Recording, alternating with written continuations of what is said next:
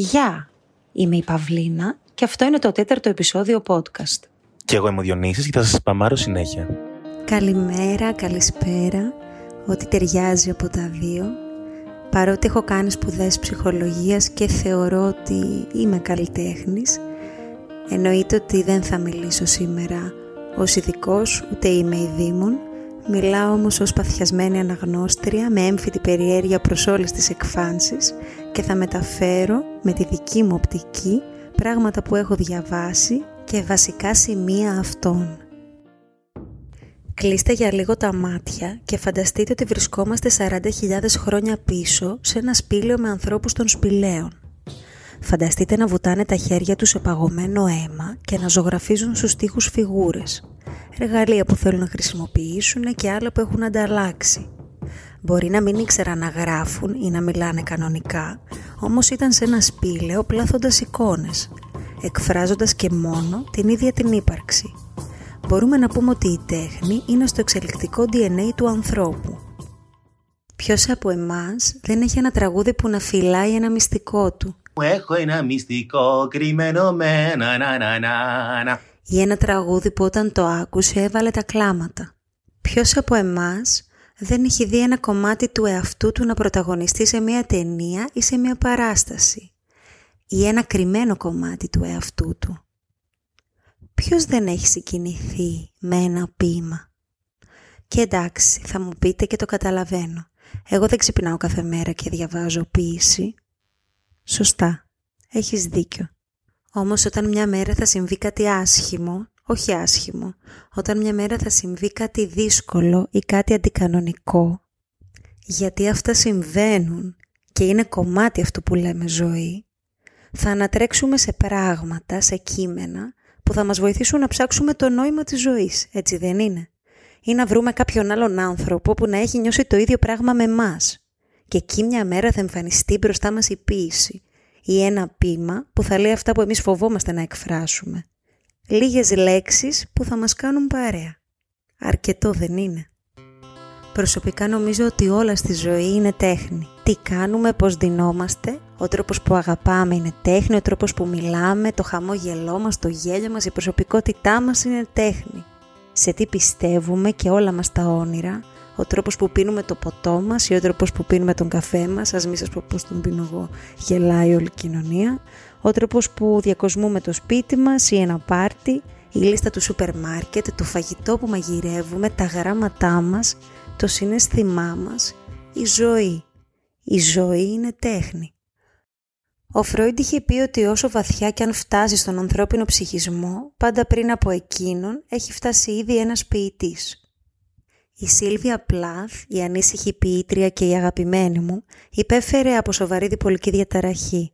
Αυτοκτόνησε στις 11 Φλεβάρι το 1963, άρρωστη και με λίγα λεφτά, εισπνέοντας φυσικό αέριο από τον φούρνο αφού έκλεισε πρώτα όλες τις χαραμάδες της κουζίνας με ταινία. Προτού πεθάνει, είχε ετοιμάσει φαγητό και γάλα στα παιδιά της και το είχε αφήσει δίπλα στα κρεβάτια τους. Τα αποφθέγματα και τα ποίηματά της η ιστορία της ταραγμένης της ζωής και του τραγικού της θανάτου είναι μέρος της pop κουλτούρας μέχρι και σήμερα. Πριν συνεχίσουμε, θέλω να δηλώσω ότι εγώ εδώ πέρα είχα ζητήσει να μπει η δαλιδά μου, η οποία και αυτή αυτοκτόνησε και αυτή το τραύμα το έκανε τέχνη και δεν μπήκε. Θα μπορούσαμε αντί για πείμα που θα ακούσουμε να βάλουμε το τραγούδι της.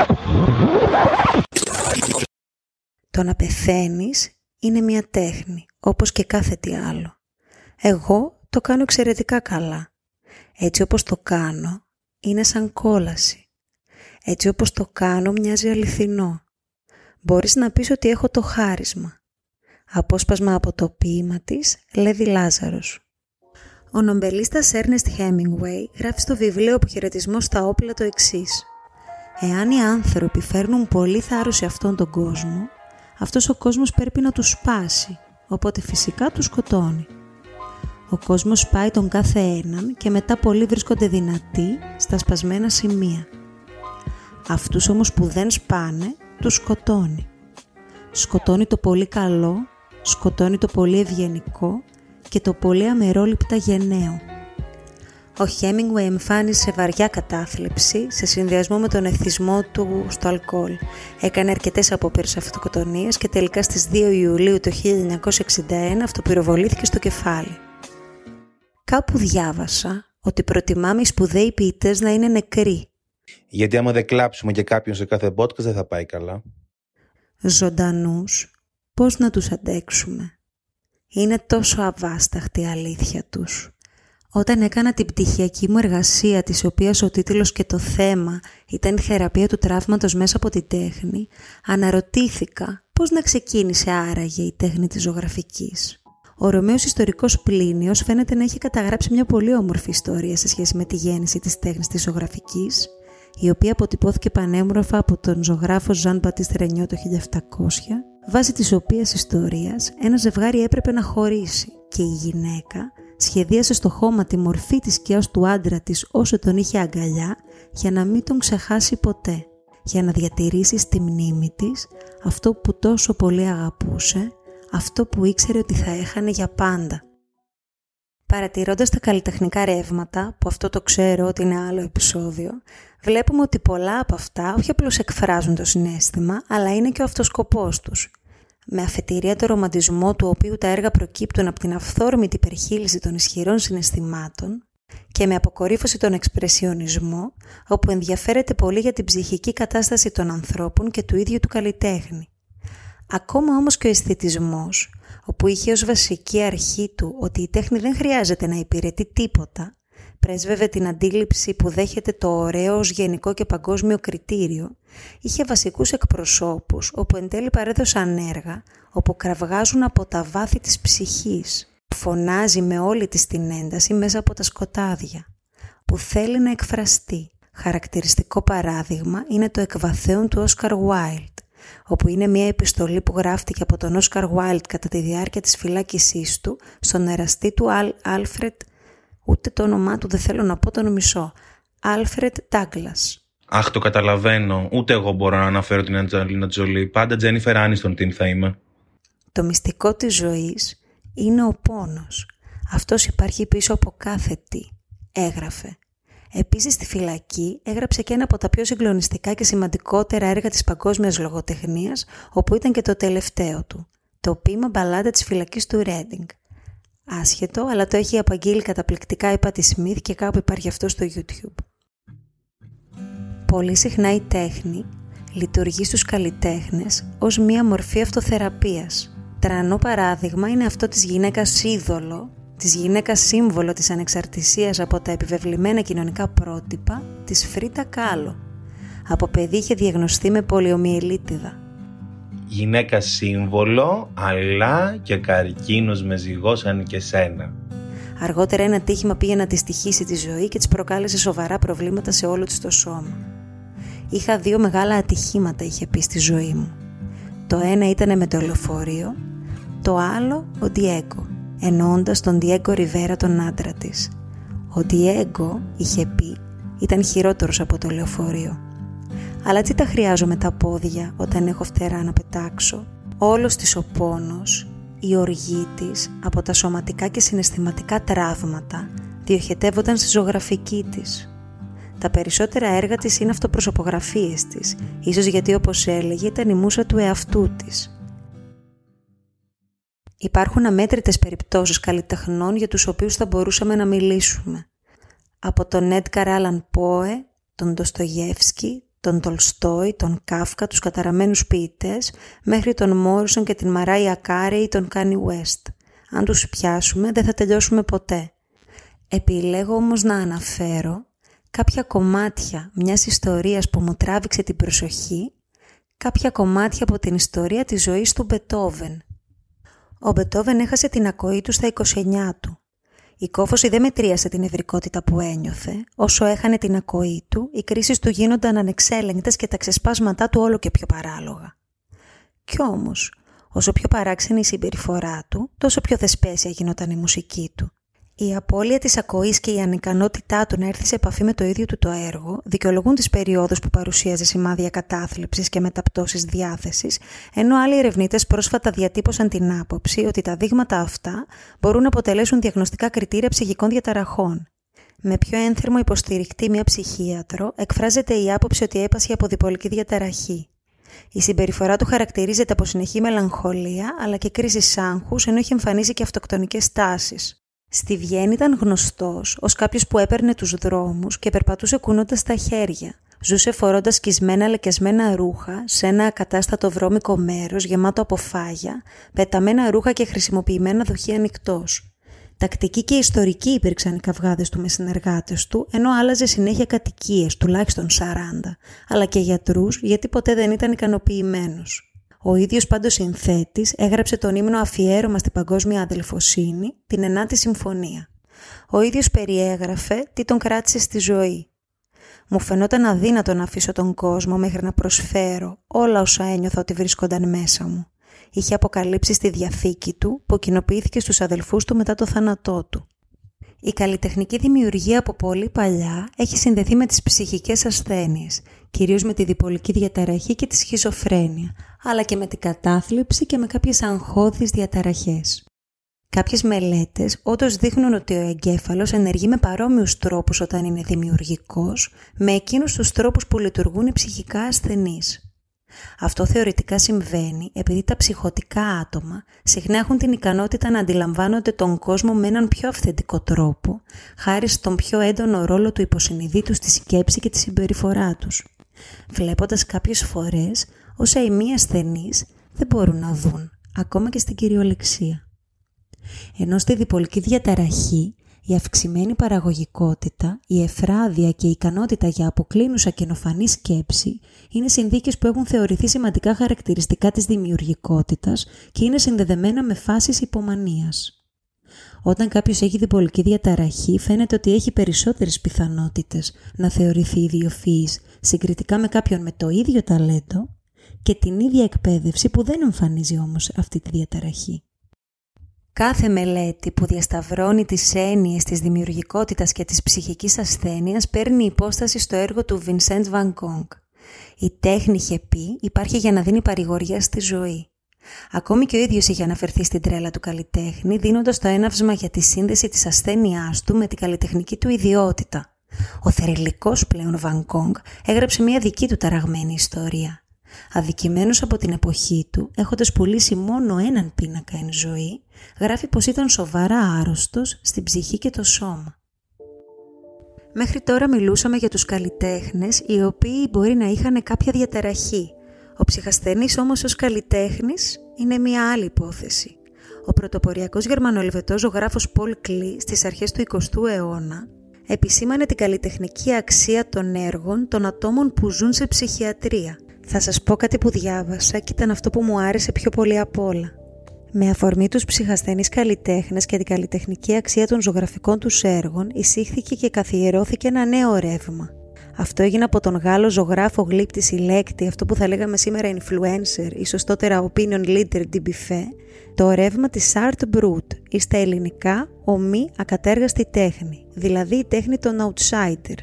Outsider σημαίνει ο απ' έξω, Προσωπικά γουστάρω τα outsiders και για να είμαι ειλικρινής μια ζωή και εγώ outsider είμαι και καλώς εχόντων των πραγμάτων θα τα πούμε και αυτά μια φορά. Η τέχνη των outsider λοιπόν είναι η τέχνη ανθρώπων αυτοδίδακτων και περιθωριακών, όπου καμία σχέση δεν είχαν με το κύκλωμα, κοινώ εκτός κλίκας και συχνά ήταν ψυχικά ασθενείς.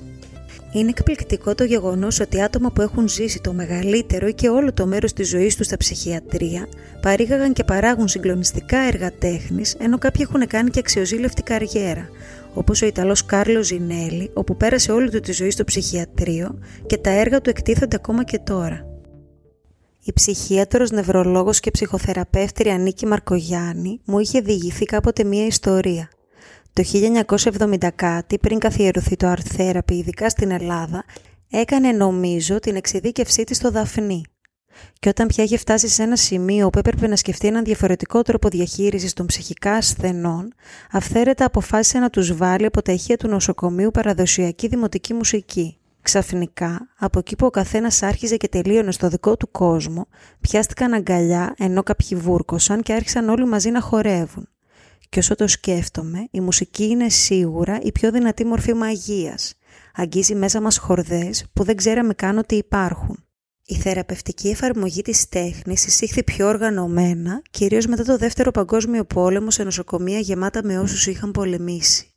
Σκοπός της ήταν να συμβάλλει με τη δική της ιδιαίτερη δύναμη στην ανακούφιση του ψυχικού πόνου και την κοινωνικοποίηση των ασθενών, βοηθώντας τους να ανακτήσουν την ψυχική τους υγεία και την αντίστοιχη ποιότητα ζωής. Σταδιακά, η θεραπευτική χρήση της τέχνης ανέδειξε εκείνους τους θεραπευτικούς παράγοντες που χαρακτηρίζουν τη δική της ειδική επίδραση, κατοχυρώθηκε και μετονομάστηκε σε ψυχοθεραπεία μέσω της τέχνης. Οι θεραπευτικές προσεγγίσεις που συμπεριλαμβάνονται στον όρο αυτό δεν θεωρούνται πλέον εναλλακτικές μορφές θεραπείας, αλλά έγκυρες θεραπευτικές μέθοδοι με κατοχυρωμένη αποτελεσματικότητα. Τι είναι όμως η θεραπεία μέσω της τέχνης; Για να κάνει κανείς θεραπεία μέσω τέχνης δεν χρειάζεται να έχει κανένα έμφυτο ταλέντο ή κάποια καλλιτεχνική δεξιότητα. Η τέχνη απλώς μιλάει αντί του ατόμου και έχει να πει πολλά για το ψυχισμό του. Έρχεται να φωτίσει όλα εκείνα τα σκοτεινά σημεία που ο λόγος δεν μπορεί. Υπάρχουν πάρα πολλές μορφές θεραπείας, όπως η οικαστική θεραπεία, η μουσικοθεραπεία, το ψυχόδραμα και άλλα. Η διαδικασία πάντα αφορά έναν άνθρωπο ή μία ομάδα ανθρώπων, την τέχνη φυσικά και έναν συντονιστή όλης της διαδικασίας. Σκοπός είναι η δημιουργία και ο υπεύθυνος παρακολουθεί τα πάντα κατευθύνοντας το θεραπευόμενο να έρθει σε επαφή με τον εαυτό του ελεύθερα με αυτή την πρωτόγνωρη μορφή έκφρασης. Ο ρόλος του ειδικού ψυχοθεραπευτή είναι να δημιουργήσει ένα πλαίσιο μέσα στο οποίο ο θεραπευόμενος θα νιώθει ασφαλής και ελεύθερος να εκφραστεί. Η εμπιστοσύνη εγκαθίσταται μέσα από την απόλυτη απουσία κριτικής και επιβολής. Στη συνέντευξή της μια εικαστική θεραπεύτρια είδα ότι ζητούσε από τους θεραπευόμενους της ομάδας της να κάνουν μια προσωπογραφία με τα δάχτυλα των ποδιών και αυτό ήταν ένα παιχνίδι όπου συμβολίζει να μην παίρνουν τους εαυτούς τους κατά τη διάρκεια της διαδικασίας και τόσο πολύ στα σοβαρά. Αυτό του είδους η προσέγγιση της θεραπείας έχει αρχίσει να υπάρχει σε σχολεία, σε κέντρα αποκατάστασης, σε φυλακές, σε κέντρα απεξάρτησης, σε νοσοκομεία και σε άλλες θεραπευτικές υπηρεσίες. Η τέχνης ως μέσω θεραπείας απευθύνεται κυριολεκτικά σε όλους. Σε αυτούς που θέλουν να ανακαλύψουν καινούργια πράγματα για τον εαυτό τους, σε όσους θέλουν να αυξήσουν το αίσθημα της αυτοεκτίμησής τους ή απλώς να χαλαρώσουν. Βοηθάει ανθρώπους που υποφέρουν από κατάθλιψη, άγχος, μετατραυματικό στρες, πένθος, ανίατες ασθένειες, χρόνιους πόνους, διατροφικές διαταραχές και ανθρώπους που υποφέρουν από λεκτική ή σωματική βία. Ο οικαστικό θεραπευτής μπορεί να βοηθήσει τον θεραπευόμενό του να εξωτερικεύσει και να δώσει νόημα στα συναισθήματα ή τις σκέψεις του μέσω της τέχνης που έχει δημιουργήσει.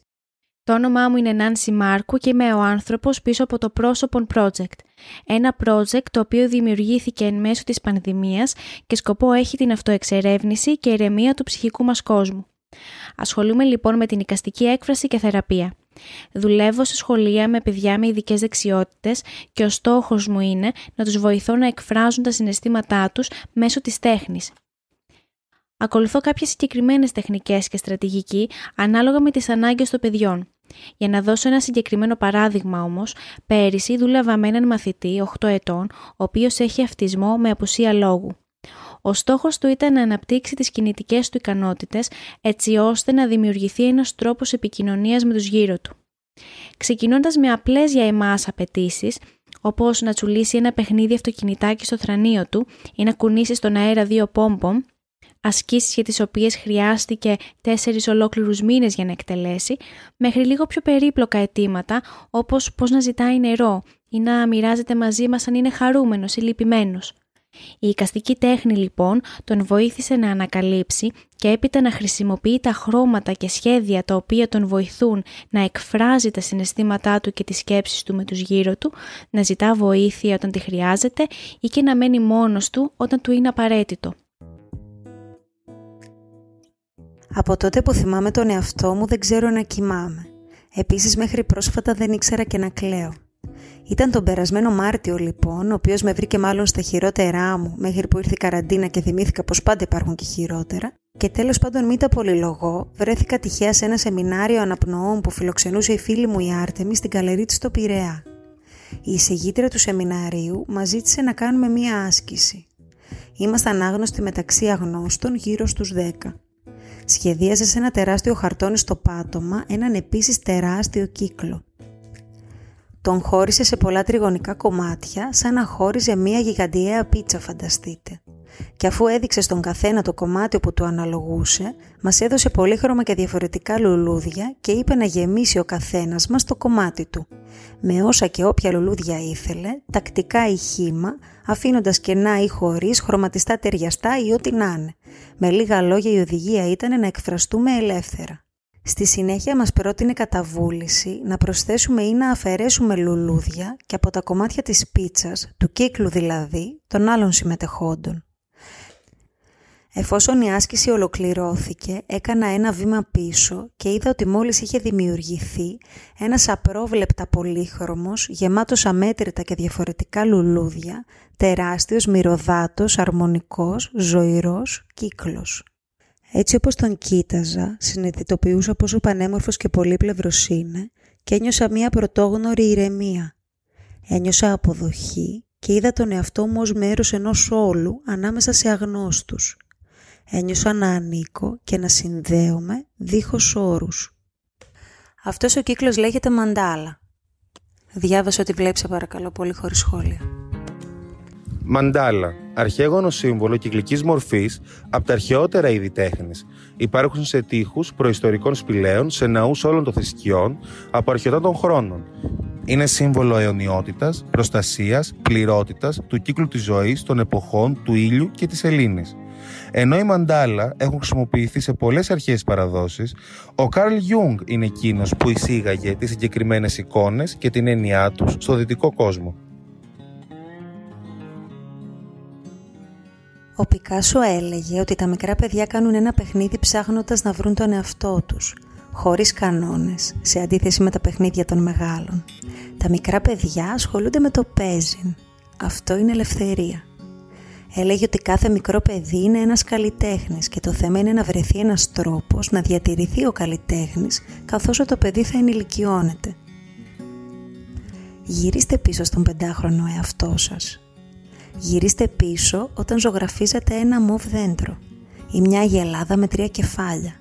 Θυμηθείτε και έναν δάσκαλο που σας είπε ότι αυτό που ζωγραφίζετε είναι λάθος και ότι δεν ξέρετε μάλλον να ζωγραφίζετε. Τι θα του λέγατε ενώ του πεντάχρονου εαυτού σας; Εγώ μάλλον θα της έλεγα ότι σε αυτή τη ζωγραφιά υπάρχουν πολύ περισσότερα πράγματα από μια γελάδα με τρία κεφάλια και από ένα μοβ δέντρο. Υπάρχει φαντασία, υπάρχει έκφραση, υπάρχει ελευθερία, υπάρχει πρωτοβουλία. Κράτα την και θα την δούμε μαζί παρέα σε 20 χρόνια. Ακούσατε μήπως το ποίημα που απήγγειλε 22χρονη ποιήτρια Αμάντα Κόρντμαν στην ορκομοσία του Biden στην Αμερική πριν από λίγες μέρες. Μας θύμισε ότι η σιωπή δεν είναι απαραίτητα ειρήνη. Πως κάτι που φαίνεται σπασμένο μπορεί απλώς να μην έχει ολοκληρωθεί Κλείνοντας είπε ότι πάντα υπάρχει το φως, αρκεί να έχεις τη γενναιότητα να το δεις. Πάντα υπάρχει το φως, αρκεί να έχεις τη γενναιότητα να είσαι το φως. Αν κοιτάξουμε πίσω στην ιστορία, θα δούμε ότι όλοι οι τύρανοι και οι δικτάτορες πρώτα καταδιώκουν τους ποιητές και τους δημιουργούς. Και είναι βιβλία, προσπαθούν να ξεφορτωθούν ποίηματα και αυτό συμβαίνει μάλλον επειδή η φωνή του καλλιτέχνη τους φοβίζει. Οι καλλιτέχνες είναι οι θεραπευτές της κοινωνίας. Δεν χρειάζεται όμως να είναι κάποιος μεγάλος ζωγράφος για να ζωγραφίσει. Δεν χρειάζεται να είναι κάποιος μεγάλος συγγραφέας για να γράψει. Αξίζει απλώς να δώσει στον εαυτό του μια ευκαιρία στην αυτοέκφραση. Για εκείνον, ούτε χρειάζεται οι άλλοι να βλέπουν πάντοτε αυτό που δημιουργούμε. Δεν χρειάζεται να είσαι καλλιτέχνης για να βιώσεις την ολοκλήρωση μέσα από τη δημιουργία. Δεν χρειάζεται να είσαι καλλιτέχνης για να κάνεις τον πόνο τροφή και την αδυναμία δύναμη. Να ντύσεις το σκοτάδι με φως, να κάνεις το τίποτα κάτι, να δώσεις ένα χρώμα στην οργή σου, κινήσεις τις επιθυμίες σου, να δώσεις την άδεια στον εαυτό σου να παίξει σαν παιδί. Να δώσεις την άδεια στον εαυτό σου να ξεκινήσει το μονοπάτι, αναγνωρίζοντας πως μόνο έτσι θα το βρει τελικά. Να δεις τα θηρία και αντί να τρέξεις μακριά, να κάτσεις να χορέψεις μαζί τους, βάλε μουσική και κινήσου ελεύθερα. Φαίνεται φοβιστικό επειδή είναι αλλιώτικο, αλλά στην πραγματικότητα είναι κάτι που όλοι θέλουμε νομίζω να αγγίξουμε, απλώς νιώθουμε ότι δεν μπορούμε να το καταλάβουμε. Θέλει θάρρος η δημιουργικότητα, όμως υπάρχει μέσα σε όλους. Το να ξεκινήσεις μια θεραπεία έχει φυσικά προποθέσει. Να βρεις τον κατάλληλο άνθρωπο, να δεσμευτείς ως προς τη διαδικασία ή ως προς τον στόχο και λιμέρια στα οποία τέλος πάντων δεν μπλέκω. Όμως μπορώ σαν φίλη σου να σου θυμίσω το εξής. Όλοι οι άνθρωποι είναι δημιουργικοί. Έχουν μια γενετήσια ικανότητα να είναι δημιουργικοί. Και ναι, θέλει θάρρος. Πάρε ένα χαρτόνι και μπογιές, κάνε ένα σχεδιάγραμμα του εαυτού σου και χρωμάτισέ τον με τα χρώματα που νιώθεις ότι σε εκφράζουν. Πάρε παλιές εφημερίδες και περιοδικά και κάνε ένα κολλάζ με ένα φίλο ή μια φίλη. Γράψε τη σκέψη σου σε ένα τετράδιο και μετά χρωματισέ Ή απλώς βάλε μουσική δυνατά και χόρεψε. Χόρεψε θυμωμένα, αποφασιστικά, ντροπαλά, ερωτευμένα. Δεν χρειάζεται να βλέπει κανείς. Το μόνο που σου λέω είναι να εκφραστείς. Αν σου άρεσε αυτό που άκουσες, κάνε subscribe στο κανάλι μου. Αν θέλεις να βοηθήσεις περισσότερο, μπορείς να κάνεις donate στο link που θα βρεις από κάτω. Και αν έχεις φτάσει να τα ακούσεις όλα τα 45 λεπτά και μία ώρα παραπάνω που σου έρχεται, κάν το αξίζει.